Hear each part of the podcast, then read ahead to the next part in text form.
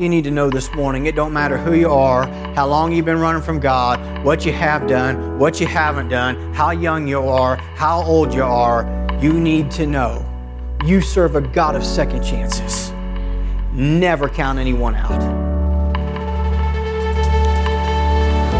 In the first two chapters of Jonah, we have seen that no matter how far a person attempts to run away from God, God is always one step ahead.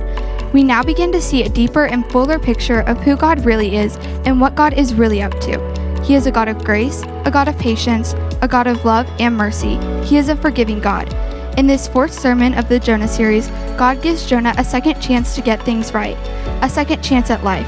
God gives Nineveh 40 days to turn from their wickedness and follow the Lord.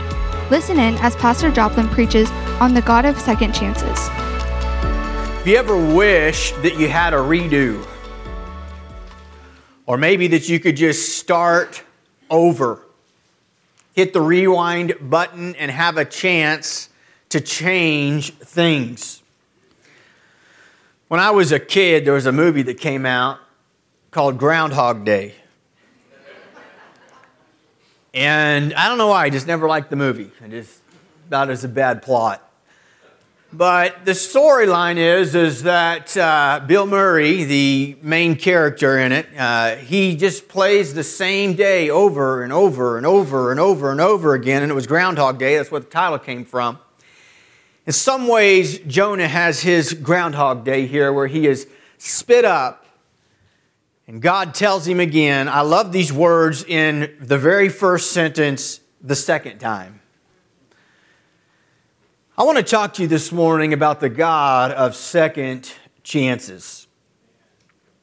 In Matthew chapter 12 and verse 20, there's this interesting statement about Jesus, about how he treats people, about God's anointed servant. And it's an interesting passage that in essence says that he will not throw away a bruised reed or do away with the flax, the smoldering flax. It's a very interesting statement.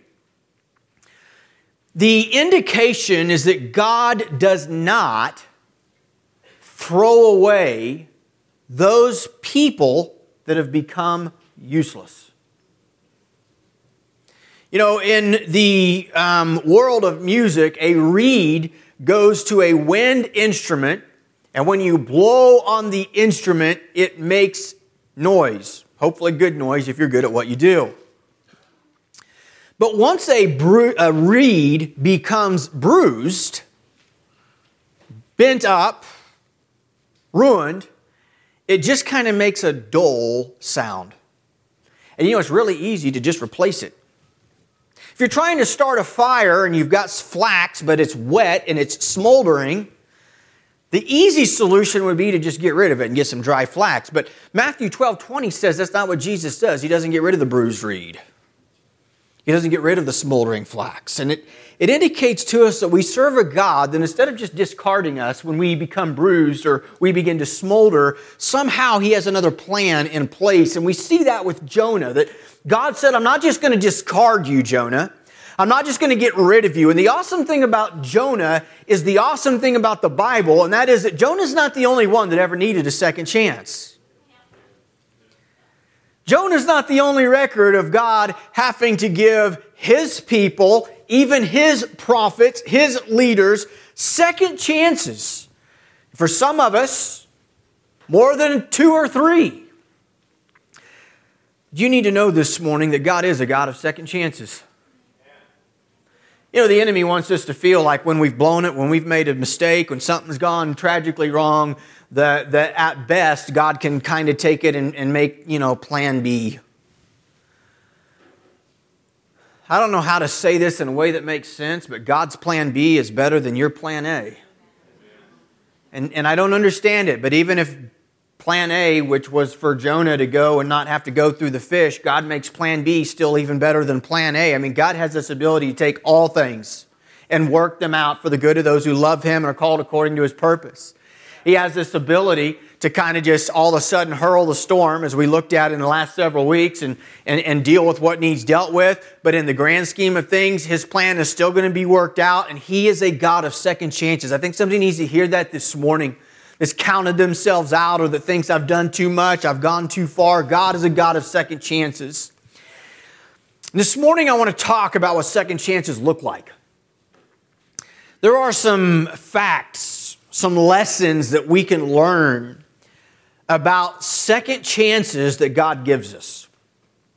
The first thing I want us to note about second chances this morning with God is that the command does not change.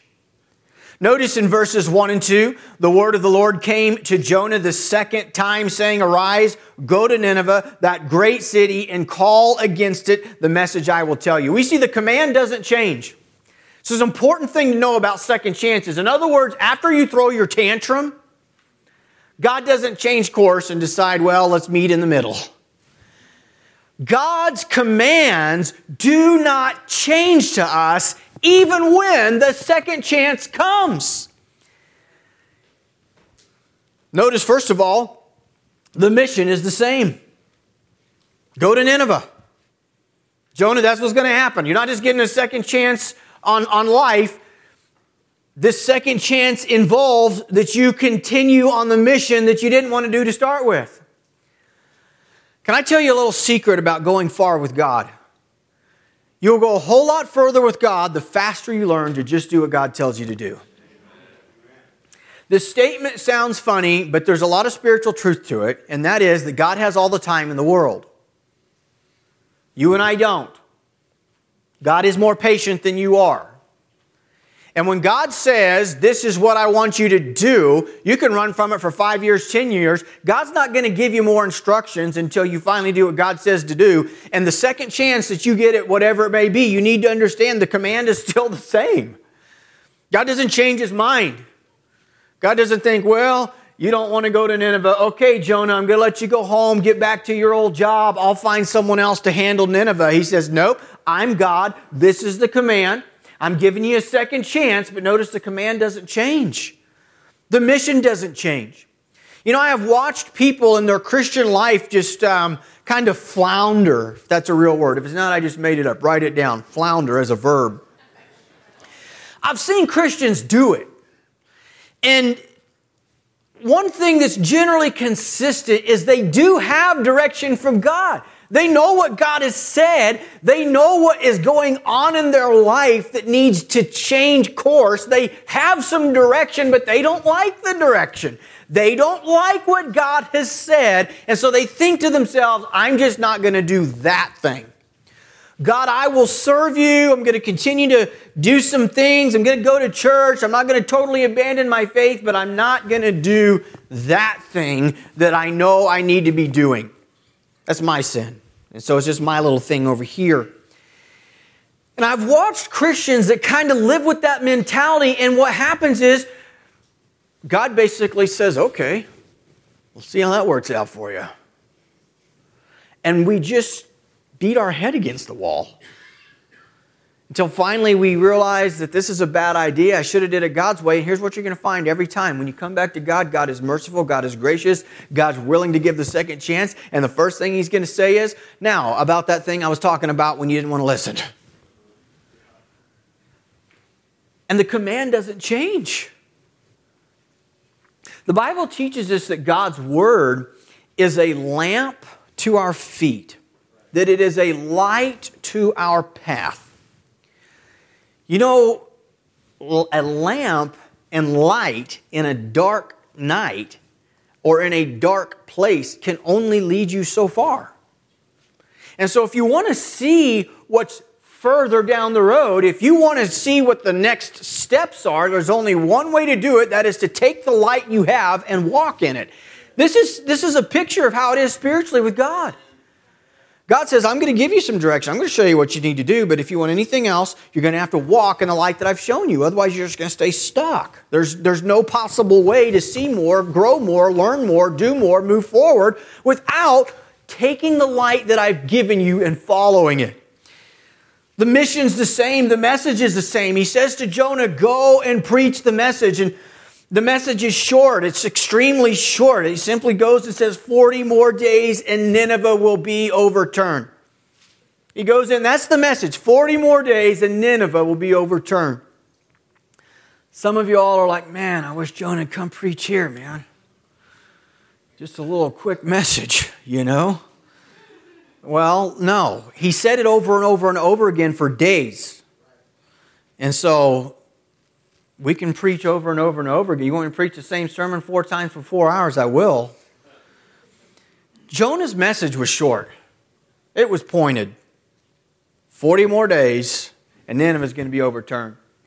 I don't think there's any doubt that people probably asked what he was talking about, and he probably expanded from time to time and explained who God was and who Jehovah was and what he was capable of doing. I don't doubt that at all, but the heart of the story is the message was short and sweet, and this was the message that God gave him to tell the people. That is, y'all got 40 days to repent, or this place is going to be overturned. Notice concerning the fact that everything stays the same, even the ministry itself is the same. God is willing to forgive. God is a God of grace and mercy, and His goal here is transforming the people of Nineveh. Nothing has changed. There's only one thing that's changed so far in the story, and that is Jonah. Jonah's heart has now turned and said, Lord, I'm going to go where you tell me to go. I'm going to say what you tell me to say. And that changes everything in this story. One of the things that's fascinating to me is this truth that God chooses to work through men and women. God chooses to work through humans. That is how He does it. He works through people. And it's fascinating to me as we read this story of a complete revival that sweeps Nineveh, it really is tied to the result of one man getting his heart right and saying, okay, God, I'm going to do what you tell me to do. Never underestimate the power that you might have by being fully obedient to God. Doesn't always make sense. There's not always an explanation on why God tells us to do what God tells us to do. But when we turn the heart to the Lord and we trust God, things change. Notice the second thing concerning second chances with God is that God expects a response. You need to know that about second chances with God. God expects a response. There may be somebody here this morning, God's dealing with your heart, and He expects a response. First of all, we had the response of Jonah, which for the first time so far in Jonah's world has been the right response. According to what God has told him to do, his response is, yes, Lord, I will go. I want you to notice God also expected a response from the people of Nineveh. It's interesting that the Ninevites believed Jonah. But more than believing Jonah, they believed the God who sent Jonah. It wasn't just Jonah they heard, it was God's message they heard. I pray that when you hear me, most of the time it's not me that you hear, but God's message that you hear. Because it's not my thoughts, and that's true of anybody that preaches anywhere, whether it's here at the well or anywhere else. It's not the thoughts of men that lead us to transformation. It's not the thoughts of men that lead us to being in a right standing with God. It's the message of God that we need to hear. And this is what the people of Nineveh heard, and it demanded a response. In verse 5, everything begins to change. This response is more than simply turning away from something. It's also a turning to something. I want to explain that. I was thinking about this point, that there's a turning away and a turning to. As I was thinking about this is the truth. I actually began turning away from my life about 3 to 4 months before I got saved. I really did. I just didn't know what to turn to.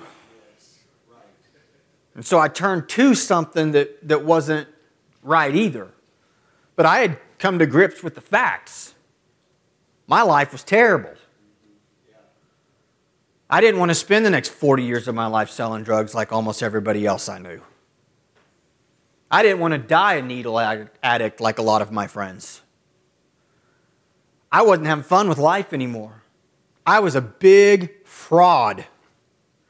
I showed up, I smiled, partied, acted like I enjoyed life. Meanwhile, I went home and wondered why in the world I was still alive and wondered what I wanted to do with the next several years of my life. And about the only conclusion I could come up with is I didn't want to live it.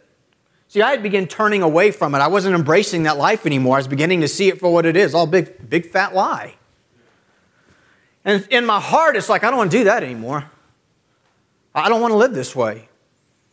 And I even remember, my wife will tell you, we had some discussions, and they were confusing discussions because there was, on one hand, this kind of stance, like, I don't want to be that guy, but whatever I was turning to was really no different. It's because I didn't know what to turn to.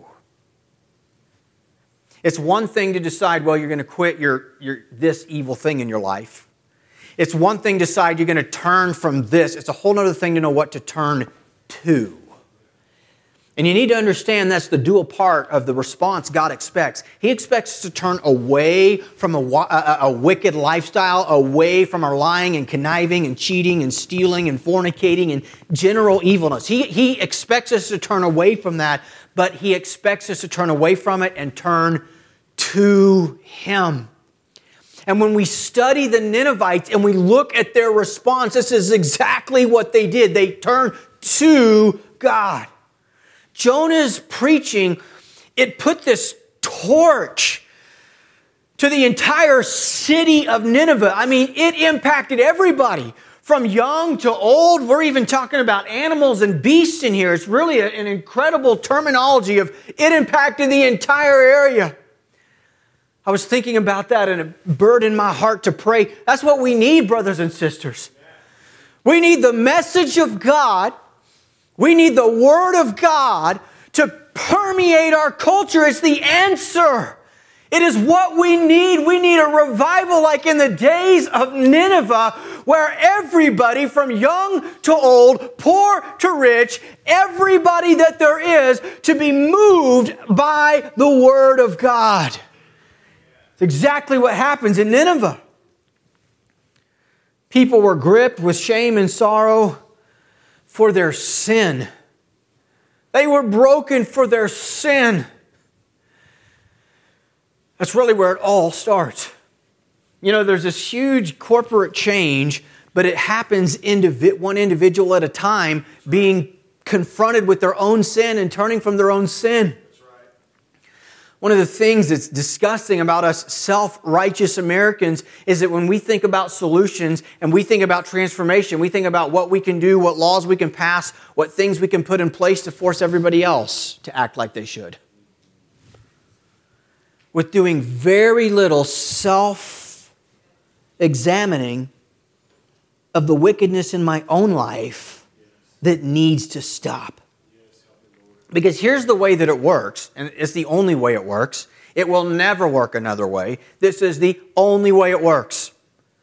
The individual changes first, then the family changes with the individual, then the community changes. It doesn't work the other way around, brothers and sisters. It starts in the home, and the home starts with one person. And as the family is changed, as the home unit is changed, one family at a time, one person at a time, then the community begins to change. We can't get the cart before the horse and start focusing on changing the whole community. And when we look at Nineveh, their response was like this personal, individual response. They were guilty before God. The third thing I want you to notice concerning second chances, probably my favorite point in this message, is that you should never count anyone out. Never count anyone out. It's just a surprising outcome. Nineveh is this wicked place. Nineveh's reaction to Jonah, it's really interesting, right? I mean, even the message seems absurd. Here comes this Jonah, by himself, by the way. No army with him, no authority behind him, no worldly authority. I just picture it from the people of Nineveh. Just try to remember, this is a powerhouse. They're feared by everybody around them. In comes Jonah, and he's just proclaiming that you got 40 days, you're going to be overturned. That's an absurd message. Like, who's going to overturn them? There's nobody in the land. Everyone else is fearing Nineveh, not the other way around. It'd be one thing if there was like a tiny little town and somebody comes in and warns them that your neighbors are about to come in and destroy you, but this is the other way around. This is Nineveh. They're the powerhouse. They're the strong one. In comes this single man preaching through the streets, this simple message, and yet they believed it. This is what's incredible about the story, is that you should never count anybody out. How many times do we not witness? How many times do we not share the gospel? How many times do we just assume, it ain't going to work. They don't want to hear. They don't want to know. No. Oh, you're talking about Nineveh. No, those people are wicked, evil people. They don't want to hear. They hear and they change.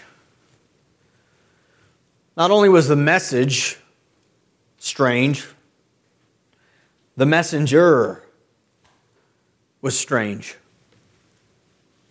You know, when I think about Jonah, I'm going to tell you something that I believe about this text. The Bible doesn't entirely tell us, but I'll explain why I believe it. I don't actually believe Jonah went in and preached his heart out. I'm going to tell you why I don't believe that, because next week we're going to see Jonah's heart wasn't changed. Next week we're going to see that when Jonah preached, he expected the people to be destroyed, and he was angry that they weren't. So with that in place, knowing his attitude beforehand, that he'd rather die than go preach to them, this is my opinion. This is where Joplin begins his opinion here. I don't think Jonah really preached his heart out.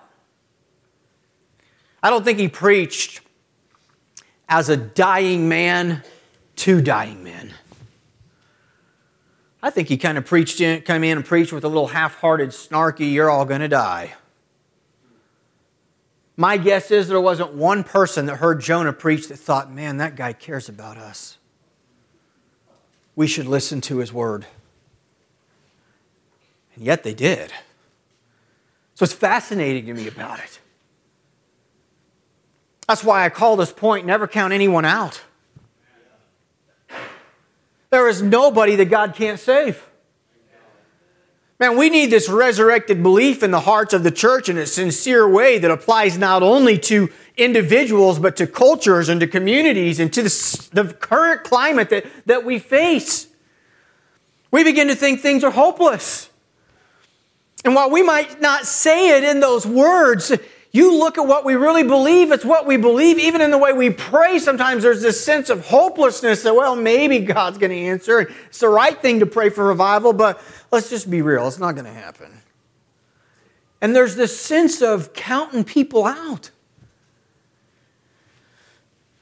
Brothers and sisters, we should never count anyone out. Even the king. I want you to think about the king's response in verse 6. Look what it says. The word reached the king. Notice it doesn't say Jonah reached the king. Think about that. Think about that. Jonah comes in, he's preaching to a people, they don't know who Jonah is, and because this is a work of God, God opens their heart, God opens their ears, God transforms their lives, they're broken for their sin, the word is spreading like wildfire, we got 40 days, man, you better repent. The king hears about it. Not even from Jonah. He hears word of what's going on in his own community, and it penetrates his heart. That's incredible. This is what happens when real revival breaks out. It might start with one man preaching, but it ends up with people spreading, talking about what God's doing, and there being a sense of sincere repentance that's just, it is known. People are talking about it. The king hears about it. The king is broken by it. It says that he basically tore his robe, put on ashes, or put on sackcloth and set in ashes. Those ashes, they represent, number one, fire which is a representation of punishment. That's a lot of times when they would put on ashes what it would represent, and it also represents dust, which is really all that we are, and it's where we return. It is this outward acknowledgement of humility that we are nothing but people who deserve to be judged and sent back to the grave. That's the king's response. And then not only is that his response, he makes a decree. Now, what's interesting is the people were already going this direction. It's not like the people responded to the king's decree, but the king gets on board and says, look, let's make this official. We all need to repent. And he asks this beautiful question. I love the question. Verse 9, who knows? Amen. Who knows? God may turn and relent and turn from his fierce anger, so that we may not perish. I love that verse. There's really not even a guarantee. There's really not a guarantee. I remember feeling that way when I got saved. Some of you have heard my testimony. Talk about never counting anybody out. Wasn't raised in church, didn't know the scriptures. 20 years old, I couldn't have told you the story that Jesus Christ died on a cross for my sins. I didn't know that. Wicked person, caught up in just about every crime you could think of, with the exception of violence on humans. Just a bad guy. That's what I was. I'm telling you, never count anybody out. And in the darkest moments of my life, when I'm thinking about ending my life, there's a Bible, and you know why I turned to that Bible? Because God was stirring my heart. Amen. That's right. But you would have looked at my life, and you would think there's no chance with that one. Like, in order for him to get right with God, he's years off, right? He's going to have to get some Christian witnesses around him. He's going to have to get some Christian friends talking to him. He's going to have to check out church, several times and learn some Bible. He is so far from ever being changed by God. Well, not true. I was literally days away from being radically transformed like that in a way that I would never turn back. And this is why we don't count people out. Never count anyone out. The king makes this decree. It's an interesting decree about animals and beasts. He's like, don't let them eat either. Don't let them drink. Put some sackcloth on them. I pictured, because this is what preachers do most of the time, we picture the setting. I just pictured all of the animals in sackcloth. It was a funny picture. It reminded me of when Jimmy Kimmel came on Shark Tank with his invention of horse pants. It's a funny invention. And I saw all these animals with sackcloth on them, clothing. And you know what it teaches us? Very, very important lesson. They weren't all going to die because of the animals' sins. Really, the animals had not participated in any of it. However, the animals were going to suffer because of it. It's the interesting thing about sin. It makes everybody suffer. Your sinful decisions don't just impact you. They impact the entire community, including the animals. That's an interesting thought, that the way that we live impacts the world. It impacts the earth. It impacts the animals of the earth. And for that reason, there was this, all of us, we're all in this thing together. Like, we know this isn't your fault, you cows and you sheep and you animals, but we're all in this together. And if we die, if we all die, you're dying too. It's just going to happen. And so there was this nationwide fast that was proclaimed. Who would have thought that's how Nineveh would have responded? We almost read through it and it's like, wow, that's awesome. But think about who we're talking about. Who would have thought this is how Nineveh would have responded? These are the evil, wicked, God-hating people that will never listen to the Word of God, never deserve to hear the Word of God. And their response is one of the greatest responses ever recorded in Scripture.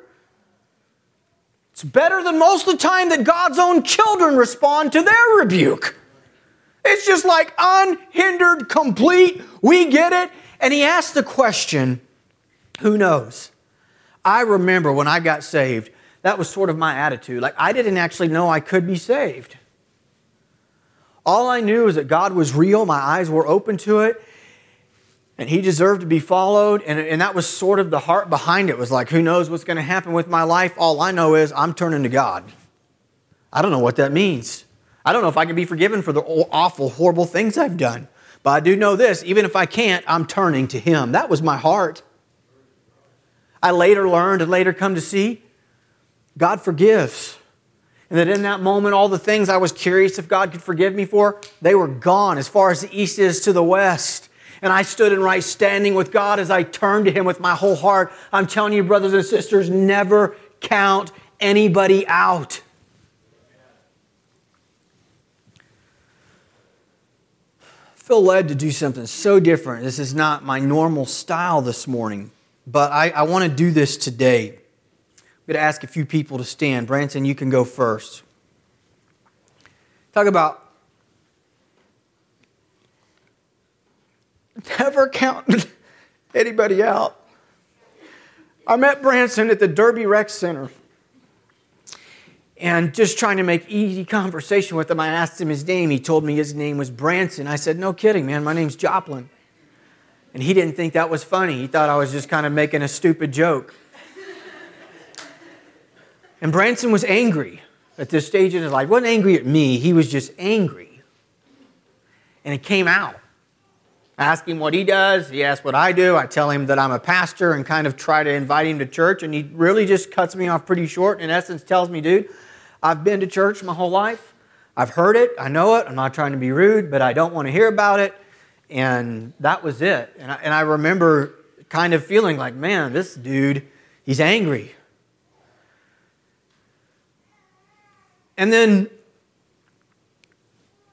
literally years of just being angry and getting to the place. Branson's told a story before where he's literally on a chair with a noose around his neck, figuring out if he's going to kick the chair out and die or not. Angry at the world, angry at himself, angry at church. And God began to stir his heart. And this is the wild thing about it. It's God that does it. He stands here today because God ended up moving his heart to just come and visit. And in that moment, God changed him and transformed him. It's been an incredible thing. Yeah.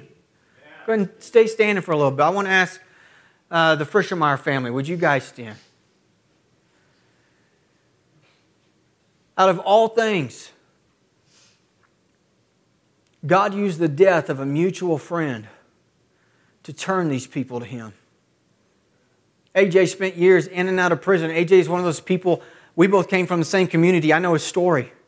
AJ was one of those people that everybody would look at and say, there's just not him. No way for him. Too far, too crazy, too this, too that. Him and his wife lived together homeless for a long time. We're not talking a matter of weeks or days. We're talking in and out of that state and just unbelievable addiction for years. AJ'd be in and out of prison. He'd get out literally working to get money to buy drugs for his wife's addiction. And everybody that knew them says, there's no way.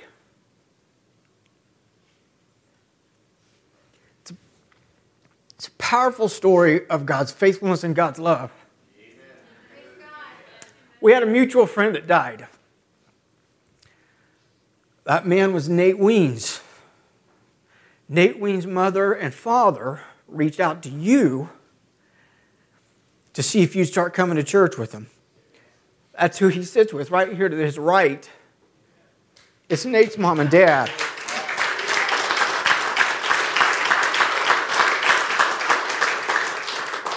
Rather than being angry that he was a friend of Nate and that there was compassion and love.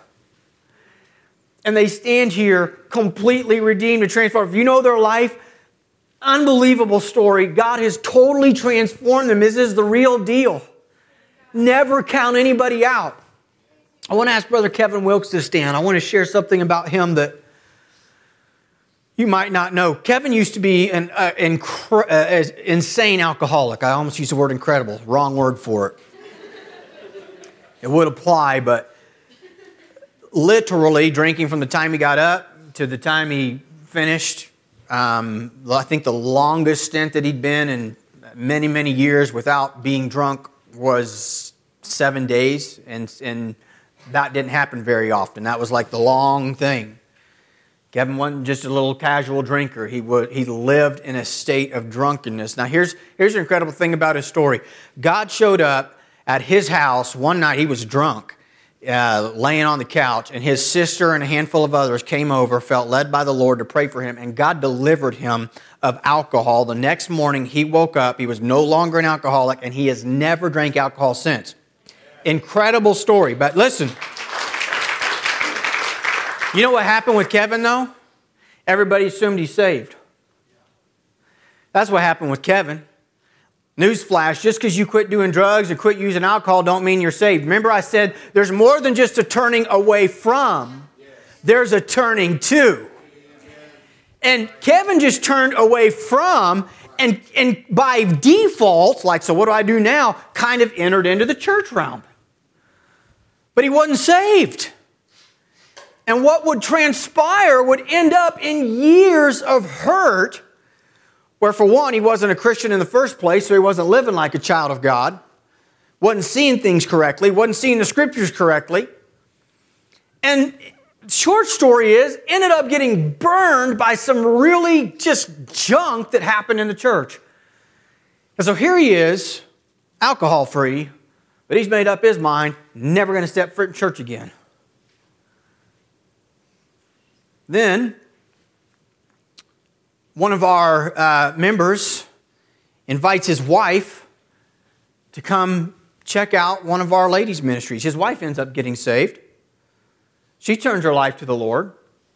And she says to Kevin, we're having a baptism service coming up, and I want to be baptized. And Kevin's somewhat mad about it. And I'll tell you why, because he missed the first baptism of his previous, or he missed the baptism of his previous wife because he was drunk. Too drunk to make it. And he thought, I ain't going to do that again. So he showed up here with a chip on his shoulder, hating me and everybody else here, even though he didn't know us. We had a guest preacher that night. And that night, sitting there in his chair, God dealt with his heart about who he was and basically said these very simple words to him, "You have never picked up your cross and followed me." See, it was the turning to. And on that day, God radically transformed his life, gave him a heart to be here, gave him a heart to serve God, and God's molded him into one of the best deacons that you'll ever meet. You know what is the point? Never count anybody out. I didn't want to do this morning because I didn't want to pick one of my children, but I'm going to do it anyways. I'll pick my favorite. Hallie, would you stand?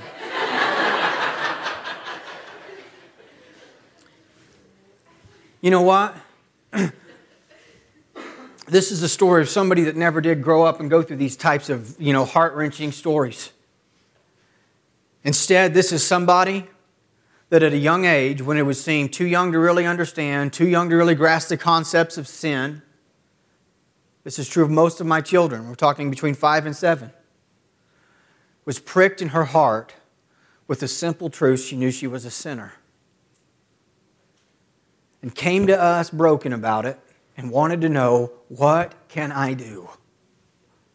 With the same intensity that we read about in Acts chapter 2, when they came to Peter, pricked in their heart, what can we do to be saved? I watched little children pricked in their heart. You would think this message is too hard, this message is too deep, this message is too spiritual. I'm telling you, don't ever count anyone out. I've seen people that have thought they were saved for years, and for the most part, their life looked very saved.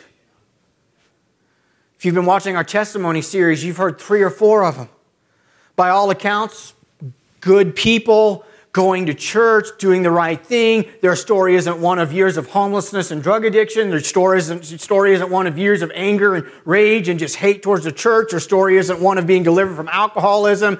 Their story isn't one of truly being transformed and saved at a young age. Their story is one of, man, I went to church my whole life and I just thought I was saved. Sometimes those are the hardest people to reach. Sometimes those are the most difficult people to see saved because they believe they are, but there's never been a true turning to God, turning away from their sins. Here's the message, brothers and sisters. Never count anyone out. Thank you. You guys can be seated. Never count anyone out. You need to know this morning, it don't matter who you are, how long you've been running from God, what you have done, what you haven't done, how young you are, how old you are, you need to know you serve a God of second chances. Amen. Never count anyone out. The final fact I want us to learn this morning about second chances with God is simply this. God never offers grace that He doesn't plan to give. God never offers grace that He doesn't plan to give. You know, there's a shred of hope in those words, who knows?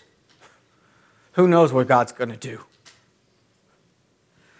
There's this hope that we find in Jonah from the sailors who cry out when, you know, God, please don't let this fall upon us. They're going to throw Jonah into the sea. Here we see the king crying out on behalf of the people. Who knows what God's going to do? There's this faint shred of hope, even here in these pagan people, that somehow God might be merciful. Somehow God might be gracious. Somehow God might extend mercy and forgiveness to us. And as we see, every time He does.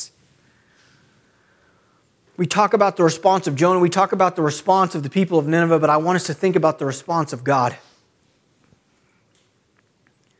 God never offers hope, grace, forgiveness. He never offers it if He doesn't plan to give it.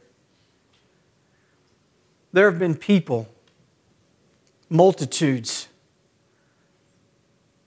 who have heard that voice of God, that still small voice in their heart, sometimes through my preaching, sometimes through others, sometimes elsewhere, but they hear that still small voice saying, repent. And you think to yourself, not me. You think to yourself, this grace, this love, this mercy, it's for everybody else out here, but not me. Not what I've done. And not only can I tell you to not count yourself out, can I tell you something about God? He never offers grace that He doesn't intend to give. That's right. God doesn't dangle it out in front of us and then pull it away from us. That's not the intention of God. And if God's stirring your heart, if God's dealing with you, if you hear the voice of God calling you to come, you need to know that God has every intention of following through on His end and giving you the grace that you need to be His. The Lord's heart is to give grace. I want you to notice verse 10, and I'm done this morning. In fact, I'm going to go ahead and ask Chris if you guys would get in place. I want you to notice these important words, when God saw what they did. Not when God knew their hearts. Not simply when God heard their prayer. When He saw what they did. How they turned from their evil way. Although God could read their hearts, the threat of destruction was really only removed when they proved what they said was in their hearts with actions that followed. There's this great lesson of Scripture that true repentance, which happens in the heart, repentance really is. It's a change of mind in the heart, the way we view life, the way we view God. That's what true repentance is. But there's this truth about in the Scriptures that true repentance leads to a true change in how we live. And if there's not a change in how we live that can be seen, then what we say happened in here didn't really happen in here. It's like there's this odd, two confusing options sometimes that people choose. One is they say they believe in God, but they're not turning away from anything. That's kind of weird. Supposedly they've turned to God and they believe in God. The Bible teaches us that even the demons believe and tremble. It's almost a sarcastic statement that James makes, like, oh, you believe in the one God. Good for you. Good for you. Even the demons believe that. So it's not enough to just believe or turn to God. That's just one kind of weird faith that we're seeing these days, where people supposedly turn to God, but they're not turning away from anything. And then we see this other coin of what I would call false transformation, where the whole goal is simply to turn away from something. And there are lots of people whose stories, like Brother Kevin Wilkes, it's like there's a miracle that happened. They turned away from their addiction, their alcohol, and it's like, well, that was the end game. No, it's not. You've got to turn to God. Yes.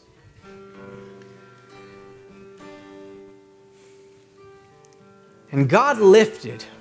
God relented. God, if you will, the way that God was going to deal with these people changed when God saw the actions of change. This morning I ask you the question, can God see the actions of change when He looks at you? You know, that's the important question, because all of us have our own private life.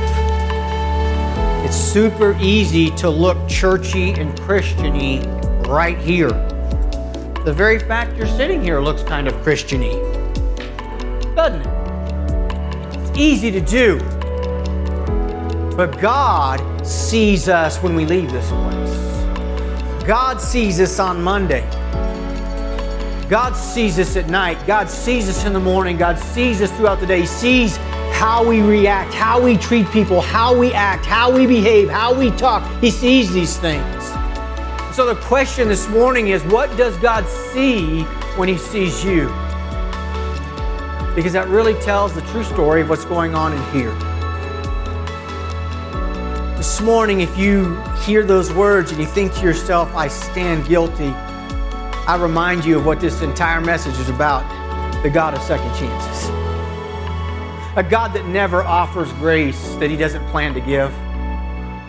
A God that never speaks to our hearts to try to turn us around if He's not willing to take us the moment we turn.